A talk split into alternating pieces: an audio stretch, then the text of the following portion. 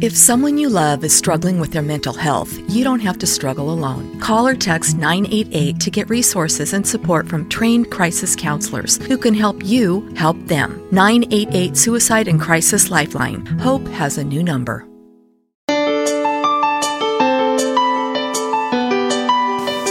This is Dream Power Radio, the place where your dreams turn into reality. Here is your host, Debbie Spector Weisman.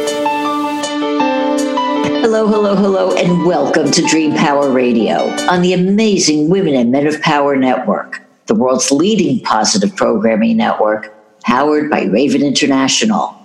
I'm your host, Debbie Spector Weisman, the Dream Coach. This is a show where we talk about dreams, both daytime and nighttime dreams, and how you can use them to make the internal shift to a life you love. And we bandy the word dream around all the time. Pay attention to your dreams, sweet dreams, your dream job, dare to dream. And why is this? Well, dreams are our aspirations, our desires, what we want more than anything in the world. And for most of us, no dream is more important than finding our dream partner. But why is this so hard to make happen for a lot of people? Why do our dream dates often turn into nightmares? And how do we turn this around to get the love in our life we believe we deserve? Well, we're going to explore all this with my guest, Tom Ziemann.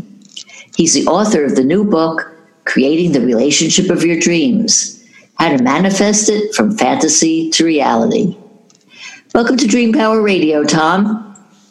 You know, it's such an honor, Debbie, to be on this program. I tell you, Tom, I've always believed that it's hard, if not impossible, to find the relationship of our dreams if we don't love ourselves first.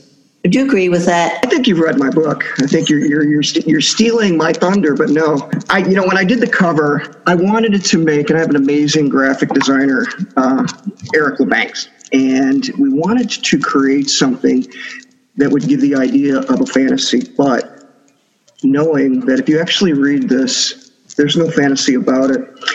You said the key thing. There's nothing magic about this, but if you do the steps, if you start with loving yourself, no matter how hard you think it can be, which is part of forgiveness, acceptance. Acceptance is the, the key.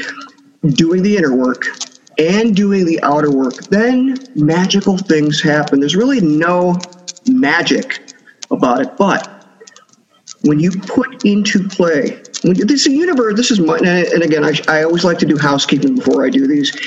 Anything I say, I never say I'm right on any interview I do. To anybody I talk to, these are right for me. They make sense for me. And if they make sense for you, awesome, you win. But guess what? If you vehemently disagree with anything I say in here, that's good because you know yourself and you win. Yes, it's the self love. And I'll speak to 15 to 100 people when I'm when I'm speaking or on stage or whatnot, or even one on one. I'll ask them this question, and I say you don't have to answer it, but I, I like them to. I said, Do you love yourself more than anybody in the world? And it's astounding. Some I get like shock, some are, you know, what? Some are like dawn a headlight. Really, it's not a narcissistic question. So that if you can get to that point, and again, not narcissism, but to, to give that love, that's step one. Number two is doing the inner work, which we're going to talk more about as we go on, but then doing the outer work you do those and again i i this, this is just my belief. I believe the universe source whatever you want to call it doesn't care what you ask for. It returns what you ask for whether you're asking whether people do it in meditation or prayer or a burning desire but whatever you hold in your mind. I mean this has been promulgated by the wisest men and women for eons thousands of years. In the bible uh, it says ask and it shall be given seek and you shall find. This this is an old world truth. And again, the sad thing that you see, Debbie, and that I see, we see so many people that want and they're going everywhere, clutching for straws, scratching, but they don't know what it is. They know they want something, but they don't know what it is or really how to ask for it. And getting back to the uh, topic of self love and loving ourselves, uh, I'd be remiss. I this is a show about dreams, and you actually had a dream which enabled you to go on those steps to learning how to love yourself. So, can you briefly just explain about the dream and what happened as a result? Oh man, I had just, um, I, am an angerholic, okay? And that's another, that's another interview at another point, but very angry. I had ended a 17 year relationship with a beautiful woman because I was an idiot and I was emotionally immature I'm at home alone, and I, I couldn't say whether the ghost of Spaulding, Captain Spaulding, had visited me, or whether it was just a hypnagogic imagination. But the key, it didn't really matter because the subconscious works in amazing ways. The key thing is that I was um, wise enough at that point to write down everything I gleaned from what he came to. I needed him in that point. I needed myself. Whatever I needed, it came that day, and it was it was astounding, and it's in much great details that I wrote about it. But it was a catalyst. It was a spark, and the key thing that I can advise anybody, if you're serious about any kind of relationship, it starts within. It starts about forgiveness, self forgiveness, and acceptance you don't have to like it. You cannot step in the same river twice that you did. You're not the same person you were yesterday, let alone a week ago. And if you look at the, at the thoughts that you carried and the beliefs that you had back then to right now, I, I challenge you to challenge my premise on that. So he came to me. It was like he, he was wearing the same clothes at our last dinner we had in Chicago on the north side at Ann Restaurant. He was a younger guy and he just gave it was it was so real. You know how dreams you can't like you can't have your rational mind and you just go along with it? This was more than that. It was a deeper it was it, it, it just it's what i needed. And it helped me do this. It helped me. The key point is that because i digress so much and this is such a short such a short time that we're given here on your program thank you is that you have to be willing for me I had to be willing to see myself in an unflattering light and be okay with it, and knew and, and know from that point that I had work to do. Mm-hmm. Well, I want to get back to you mentioned anger uh, because I know you know you've, you've said you had anger issues in the past. You even wrote, wrote a book about it about how you tamed what you call your anger dragon. Uh, isn't it right? Isn't it true that great, great, great, great plug? That's a uh, that's. But isn't it true that anger is also the death knell for many relationships? It destroys, you know, Buddha said it best. One of, said it one, said it beautifully 25, 2800 years ago. And he said, You will not be punished for your anger, you'll be punished by it. Holding anger in, he also said, was that like drinking poison and hoping that the other person dies. It is a poison it is a destroyer. And the, the saddest truth is that, you know, there's a power to it. The 30 seconds that you go off on someone and you say your mind can destroy a 30 year relationship. So it's really a question of here's, here's a beautiful question. Do you want to be right or do you want to be happy? There's always a time and a place to do that. Now, anger is used in a proper way. Let's talk about the good parts about it. Yeah, there's a great part about anger. Anger can it can save you. It's the reptilian part of our brain. It's that fight or flight that when Smilodon came in our cave 12 to 15,000 years ago, you had to be ready using that, using your anger for fuel. And again, when I talk about an anger dragon, my great friend, was wise, Steve McSwain said this. He said, Truth be told, we have many anger, many different dragons.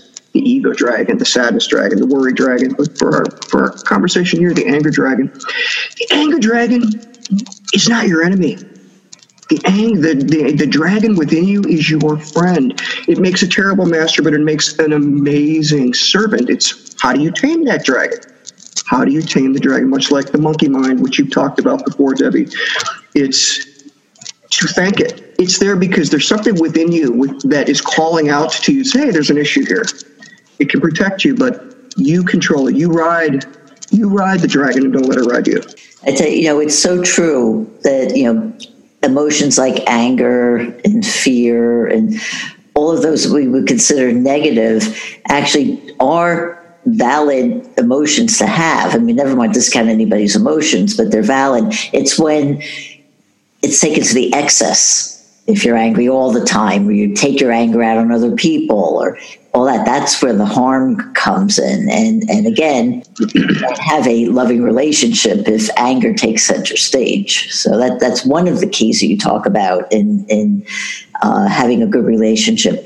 Uh, one of the other things that you talk about is the, the idea of it's not a good thing to fall in love with love. Explain that. What do you mean by that? You know, it, it took me many years to figure this out, doing a, a lot of online dating and not meeting the person. And all of a sudden, Miss Wright, which happened to be Miss Wright now, as things turned out, came into your life. And you have these expectations of what they are without meeting the person. You're falling in love with the power of ether. You've heard of love sickness. That's what it is. They can say one thing and all of a sudden you're in the depths of despondency. You can say another thing and you're at the heights of the um, of the Colossus of Zeus, way up at the top. I mean, the highest highs, the lowest lows, and love is a beautiful thing. There's I look at as a, uh, love as a multifaceted gemstone, and there's so many aspects of it. The real love, the real love, the unconditional love, which Gandhi and Jesus Christ would talk about, something that very few of us, and I, I'm going to pound my chest and say I'm not there, but really to get to that level of altruism and to get that because the, when the relationship when you're when you meet that person like i said falling in love with love meeting the person and go i'm like what? What is this? This is not my beautiful girlfriend. This is not my beautiful life. I mean it's like what happened and it wasn't being honest with myself it wasn't giving the other person a chance to live up to my expectations my fault because a relationship is going to be exciting in the beginning. That's what we love. We want excitement, in my opinion. Excitement, that that newness, that nuances, the, the, the new sex. You know, but you know, after all that's done, the realness of the relationship steps in. That that to me is where it's the tipping point. That is where you can take it to the next level or where it goes down. There's always people who are always looking for something. It's a con for guys, especially. Guys are going to hate me in this book because I'm calling us out. I'm calling me out it's the conquest. The conquest, which has nothing to do with that love. You get to the point of that self love, and I think a lot of these games go away. Not always. There's another concept that you bring up uh, called emotional soil. So tell me a bit about that. How do we get our hands dirty? Do we actually go in the dirt and get dirty with it? Yes, you know, there's a great writer out there, Don Miguel Ruiz Jr., who's written so many books. I mean, the guy's, I mean, he's been like a huge supporter of mine. And he doesn't write so much about that, but reading his work, in fact, I put him at the top of the chapter of emotional gardening. Um, he says it in different ways. He does a lot of Toltec wisdom. And I thought about this question before we got on here. So let's talk about if I can use an analogy of the, the soil. The soil is us. The soil is what we are. And if we talk, I'm, I'm, a hardcore gardener, okay? People used to know when I was angry, they couldn't even walk on my grass. I mean, that's another story, okay? They're laughing right now, I know. When we talk about pH, it goes from zero to 14. It's that middle balance for most things, not acid loving plants like rhododendron, but that middle point that we want to get to. If, if we're stuck, if we're stuck focusing on the past, about the person we used to be, about the mistakes we used to do, what, what they did to us, and not giving ourselves the love. These things we cannot suppress. Talk to any psychologist, which I'm not. I have no PhDs. I am not a medical doctor. Nothing. That's why I brought some authors into my book to help me to give a little credi- credibility here. But point being, if you ask them, when they're talking to you, like Freud was a genius Tell me about your relationship with your mother. I mean, he goes back and he's looking for these things because it's my opinion, based on what I've read and my feelings, you can't suppress these things will seek expression. They need to be dealt with. Acceptance. Acceptance and then working on it. Okay, hey, I did this, but you know, you got to do the work too. The universe loves, you know, the, the universe prefers the backbone over the wishbone. Mm, very interesting thought on which to stop for a moment. We are going to take a little break. We are speaking with Tom Ziemann about relationships, and we'll be right back. What do Thomas Jefferson, Elias Howe, and Paul McCartney have in common? They all understood the value of dreams, and as a result, the ideas, inventions, and creations from their dreams affect us to this day. What great ideas are you leaving on your pillow at night? Sign up for a complimentary consultation at my website, thedreamcoach.net, and discover why your dreams are a terrible thing to waste. Welcome back to Dream Power Radio with your host, Debbie Spector Weisman. Yes, welcome back to Dream Power Radio. I'm your host, Debbie Spector Weisman, and we're speaking with author Tom Ziemann about how to find and get the relationship of your dreams. So, Tom, let's say you have done all the inner work and you're now ready to find a person to love. So, tell me, what's the first step you need to take? How do you attract your these ideas I'm going to share have been right for me and right for a lot of the people that have read the book and said that they worked. So if they work, great. I'll throw out some great ideas. If we give if we give ten ideas and one is great for you, your life is better. So if I understood your question collection, now that we've done the inner work, we have we have to attract what we want. We must become attractive. So we've done that work. Let's just say that we're there. Now it's like, hmm, what do we, especially with COVID 19 going on, just uh, just another fly in the ointment, making it more difficult to actually go out there. Because I'm a big proponent of dating sites. I have been, and there's some good ones. Um, I, I liked Match, I, and there's plenty of fish, and there's good ones. Just find what what works for you. But when you do when you do your profile, use a current photo. Don't use one from like 15 years ago because immediately when if you ever meet them or if you go on a Zoom meeting like this, they're going to look at that photo and they look at you, and suddenly your relationship or what you're beginning really starts off on an awkward foot or one just not based on truth and it's I, I, think I'd much rather be hurt with truth than you know uh, lied to and find out down the line. So if you don't have like aside from a great photo, have some have have it professionally done, or have someone can take some nice photos. If you take a hundred on your cell phone, you'll get one that you'll like. The next thing is when you write your profile, don't write it highfalutinly. Don't don't have someone else write it. Write it from the heart, and write it what you what you really believe, not what you think that the person will want to hear, but what you really enjoy. You might be surprised.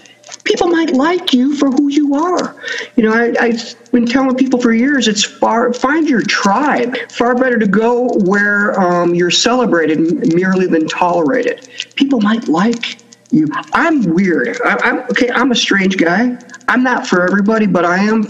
I'm for my wife. I am for my dear friends they know what they who they get. They get this intense sort of former anger prone that still comes out time, um, not obsequious, but sometimes overly fawning guy.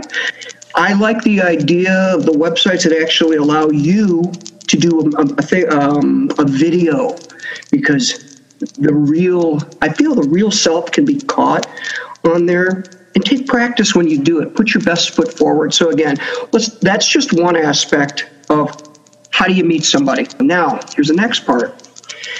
Tell everyone I'm single, I'm looking. And don't judge by a, uh, by a look. You'd be surprised at how many times I've been wrong by just judging people by the way they look. And when I talk to them, I go, "Whoa, a freaking idiot. I could have had a great friendship. Even if it doesn't turn out to be romantic, you got a friend or someone maybe that you're going to share some wonderful things with. Uh, you just never know. Now, you might know within the first 15 minutes. Don't drag it on. Be, again, just say, hey, I, I really like you. It's probably not what you want to hear. Um, I'd like to be friends, but it, it, I just don't know if this is going anywhere. Be upfront, and it's a numbers game it's a numbers game and just be open to it. It's one thing a lot of people say, well, I'm single and I want I, to, are you looking for somebody? Yes. Are you willing to go out and do the work? And then they don't do it. You know, it's the 1% inspiration that they have hey i'm tired i'm tired of being alone when they haven't yet figured out debbie something that you know very well the difference of being lonely and being alone and i think we even said before when you and i were talking it's far better to be alone than to wish you were But i want to get into the next part which is sure. obviously physical attraction plays a major yeah. role in finding a partner but as i know and i'm sure you do anyone who's been in a relationship for a long time knows that that physical part wears off kind of fast. And what's more important is, you know, what's inside you, the values of the person. So what are some of the kind of questions that are good to ask of somebody to kind of find out if they do have the the right compatible nature for you? Wonderful, wonderful questions. And what I would say on this is that I like a Socratic method. Most of, for my whole life, I was guilty of trying to figure out, anticipating what the person was going to say so I could have my answer ready and not listening. Listening is going to be key. Listening, reflective listening, feeding back what you heard is going to be key. I look for when I'm looking at when I can look at you and talk to you as opposed to emails where we can hide some stuff. Texts are very cryptic but when I talk to you, I'm, I'm going to listen. I'm going to watch your body language. I'm going to watch your eyes. I'm going to listen for what you say. So when you ask your question here, what kind of questions? Ask about the person. This is going to be subjective on you. Ask them things that are personal to you, what their interests are what do you you know and if, if you feel comfortable maybe not on the first time maybe to scare them off you know you, are you looking for a long-term relationship? But maybe that's a good question. Stuff that is going to be personal to you what are your interests? Um, i don't like getting into politics absolutely not. That's for another thing. Some people like james carville and his wife. Um, you know he's like a, a staunch liberal and she's a republican. And they work it out. It, to me, that's that, that doesn't work for me, but that's for another thing. But it's just how many commonalities can we look for? I mean, talk about food. I mean, are are they a pescatarian? Are they a vegetarian? Um, do they eat meat? Is that going to be offensive? Alcohol. Uh, uh, two parts to this. Do not go on a first date, even on a Zoom meeting, with alcohol. Don't do it be cognizant, be aware, be clear minded. You can save that for something special. If you're going to have a wonderful glass of wine or something, but be very, I just word to the wise. I've just seen the horror things happen. Um, and you don't bring out your best person, I would say. Um, the questions, the their life interests, their hobbies. That's another thing. When you t- we're going back to what you said before of where to find people. It's hard to go on meetups right now there might be virtual ones, but stuff that you really like. Maybe you like painting. Maybe you like bird watching. Go to those type of things. Go alone. Be your best friend. You you develop that relationship within your own soulmate and you're not going to uh, of course it's always more fun to go with someone and people are so scared to go alone. Man they might have spent time with themselves but you might be surprised who you might meet. Yeah but, you know, also the thing about going to places like you say go to places when you can go to places and go. Yes, yes. do it by yourself. I've always found that very often when you step a little bit outside of your comfort zone you get rewarded you know you're taking that chance. It's it's feels a little uneasy maybe a little scary but when you take that chance it's like the universe knows and they reward you. You go and you and have no expectations but just go with an open attitude and you never know what's going to happen you just said two great things because i like parables and i like i like maxims and number one I think it was might have been Buddha who said, um, "She who goes through life with an with um, with a clenched fist receives nothing." And also that ships. I don't know if he said this. Someone said that ships are safe in harbor, but that's not where ships were designed for. Mm, very interesting. Mm. Okay, so here's one for you. Okay. If there is one quality, if you just had to name one quality mm-hmm. that you value most in a good, loving relationship, what would it be? It's going to be different for everybody. Now, if you're asking me personally, yeah, there's so many of them, and I touch upon this in the book as well. Um, laughter is a wonderful point. You just you made an earlier wonderful point that you know looks don't last forever. Now there's got to be some attraction initially. You're not going to be with a dog per se, unless that you know they have just such a marvelous personality. There's got to be something there, but. Uh, you know, looks don't last forever. We're not going to be young and pretty forever. Um, uh, was it Karen? Uh, that old song that says, "Who'll be turning you on? I will." When you get old and your looks are gone. Mm-hmm uh, Captain and Tennille, or was it uh, the Carpenters, something like that. So it's it's that to develop that friendship, a friendship. I, I laughter and friendship really can help a relationship for a long. Sometimes people, you know, especially if we're getting up in age, it's more. It's it's not even the sexual thing. I mean, to me, that's important. It's companionship. That's a big thing. So friendship, finding a finding your friend now you got to be your own friend first, as we've talked about. This is true. I tell you, you know, I will vouch for the laughter part because uh, you know I've been married a long time, and uh, I will admit, you know, we've had ups and downs because you can't be married for as long as we have and not have ups and downs. just the nature of life itself. Uh, but I would say, you know, the thing that obviously, you know, there's there's a love there, a deep love there. But the thing that I always say, the thing is my husband always makes me laugh. Laughter has a lot to do with your health too. There was a one Norman Cousins wrote a wonderful book years ago called Anatomy of an Illness, where he was supposedly, and I'll paraphrase here this real fast for lack of time, but he had a supposedly an incurable cancer um, he had six months to live, and he cured himself, according to the book, with laughter. He was watching the Three Stooges and a lot of the funny programs, and then he wrote about it. And so there's there's something to be said of physiological change, the releasing of serotonin into our body, healing properties that laughter and those feelings have to do with. I'm not a doctor. I don't have a PhD, but there's something to be said about that, and I think you can find scientifically proof um, that that that that actually is beneficial. Oh, it is, and actually, you know, I've even had on my show a laughter yoga expert.